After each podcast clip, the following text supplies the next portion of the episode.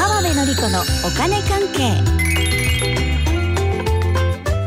この時間はお金についていろいろな話題を教えていただきますファイナンシャルプランナーで社会保険労務士の川辺典子さんですよろしくお願いしますはい、よろしくお願いします。先週は今世界で起こっていることの中から国債の格付けとかあとデフォルトについてね教えていただきましたけれども今日はどんなお話でしょうかはい、今日はですね、4月4日から変わる東京証券取引所についてのお話です。おお東京証券取引所、うん、松尾さん、略して東証ってわかります？はいはいうん、聞きますね略して東証うん、東証ね。そう、あれ私風に言うと、まあ東京の株の市場だと。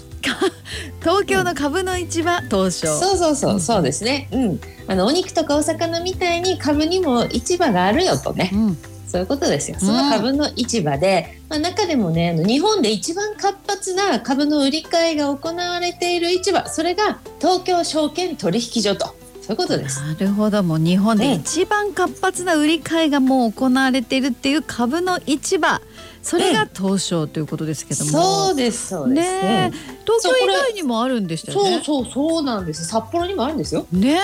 うん。ね、ということでねあの、まあ、でもねやっぱりあの東京証券取引所に上場するっていうのは一番ねおおみたいな感じになるわけですよね。ねだから東証に上場する会社なんていうのはこうテレビでくす玉を割るシーンなんかがねこう放送されたり見たことありますよね。うん、うんまあだからそれになほるどあわれけですよね、うんうん会社としてはもう憧れみたいな感じですね。ですようんそうですよね。でねその会社で働いている人にとってもまあちょっと自慢だったりみたいなのもねあったりねしますようね。んうんでまあその自慢の代表的なセリフで言うとですよ。はい、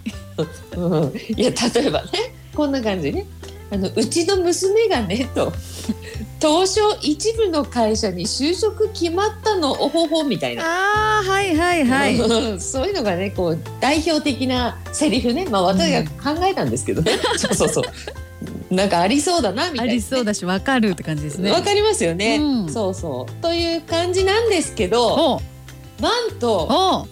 間もなくその東証一部という言葉がなくなっちゃいます。おわえ伝統ある自慢のその言葉なくなっちゃっていいんです か、うんね、うん本当にいいんですね。うんちょっとね寂しい感じしますけどね。東証一部っていうのがね、なんかいいなみたいな。うん。まあでね、あの一応ですよ。もうちょっと説明加えますけど、はい東証の中には市場がね分かれていまして、で今出てきた一部でしょ。うんそれと東証二部っていうのもあるわけですね。おうあと東証マザーズ、はいはそれとジャスダックとあるわけですよね。い、うん、でそれがですよ4月4日から再編されるんですねへえで4月4日以降に東証一部って言っちゃったらそれ古い人間になるんで すよ、古い人間になっちゃう、ねそうなっちしゃうかもこれもう東証一部にとかすごい自慢げに言って古って思われるってなかなか厳しいですね。ちちょっとしんどいですよね、うんうんそうなんですよということでねじゃあ発表しますね4月4日からの新しい名前おういきますじゃあまずね一番自慢になるところ はい。それプライム市場うあーーこれちょっとキラキラしてませんそうですね。プライム市場ですか。うんそうですよ。うわな当ん初かプライムで、ねえうち、はいプライム市場ですってことでしょそういうことなんですよ。うんはいうんうんはい。そしてお次行きましょ。はいうスタンダード市場ですね、おうん。プライムに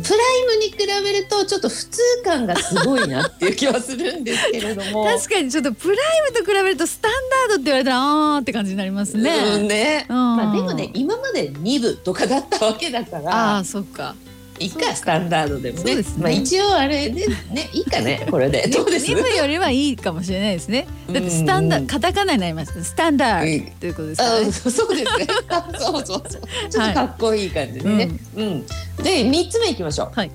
三つ目はねグロースですよ。グロース。おーうんえー、え成長そうですそうですグロース市場成長ですね、へそうなんですよあの東京証券取引所の中にもこう成長企業の市場もありますよみたいなえねそんな感じですね、まあ、今だってあれマザーズってあるじゃないですかあそれなんか成長っぽくないですか、あー確かに、うんうん、というわけでまとめますよ4月4日からはプライムスタンダードグロースでお願いしますうわあそうですか、4月4日からです、皆さんプはいそうでラすイムスタンダードグロースまあはい分かりやすいっちゃ分かりやすいかなっていう単語ですけれどもねでもこれあれですか、今までの東証一部がじゃあ単に名前がプライムに変わるよっていうだけなんですかいやちょっと違うんですよね、あらうん、そのまんまの会社もあるんですけどね今ね東証一部って220社ぐらいなんですけれどもそのに中で 220? あでもあちょっとそれ嘘言いました今ねあ2200ですね うん220ならありえないですよねはい。二千二百ぐらいあるわけですね。で、その中で。オタクはプライムの基準を満たさないわみたいなこと言われちゃった会社がね600社ちょっとありましておおえそうなの東証一部よりもじゃあ厳しいんですねそういうことになりますねそうそしてねその600社ちょっとの中から300社ぐらいはですねその上場維持基準の適合に向けた計画書っていうのをね作って開示してほう経過措置を受けながらプライムにこう上場するという感じになります。はあなるほど、うんそうそしてね残りの300社ちょっとなんですけれども、うんもうプライムいいやとそこを選ばずにスタンダードに移りますわとへえ、っていう会社もありますね。ほうはいあとねこれもあるんですよこれちょっとびっくりかもしれませんけれども、はいプライムの基準を満たしているんだけれども、はいあえてスタンダード行くわと。え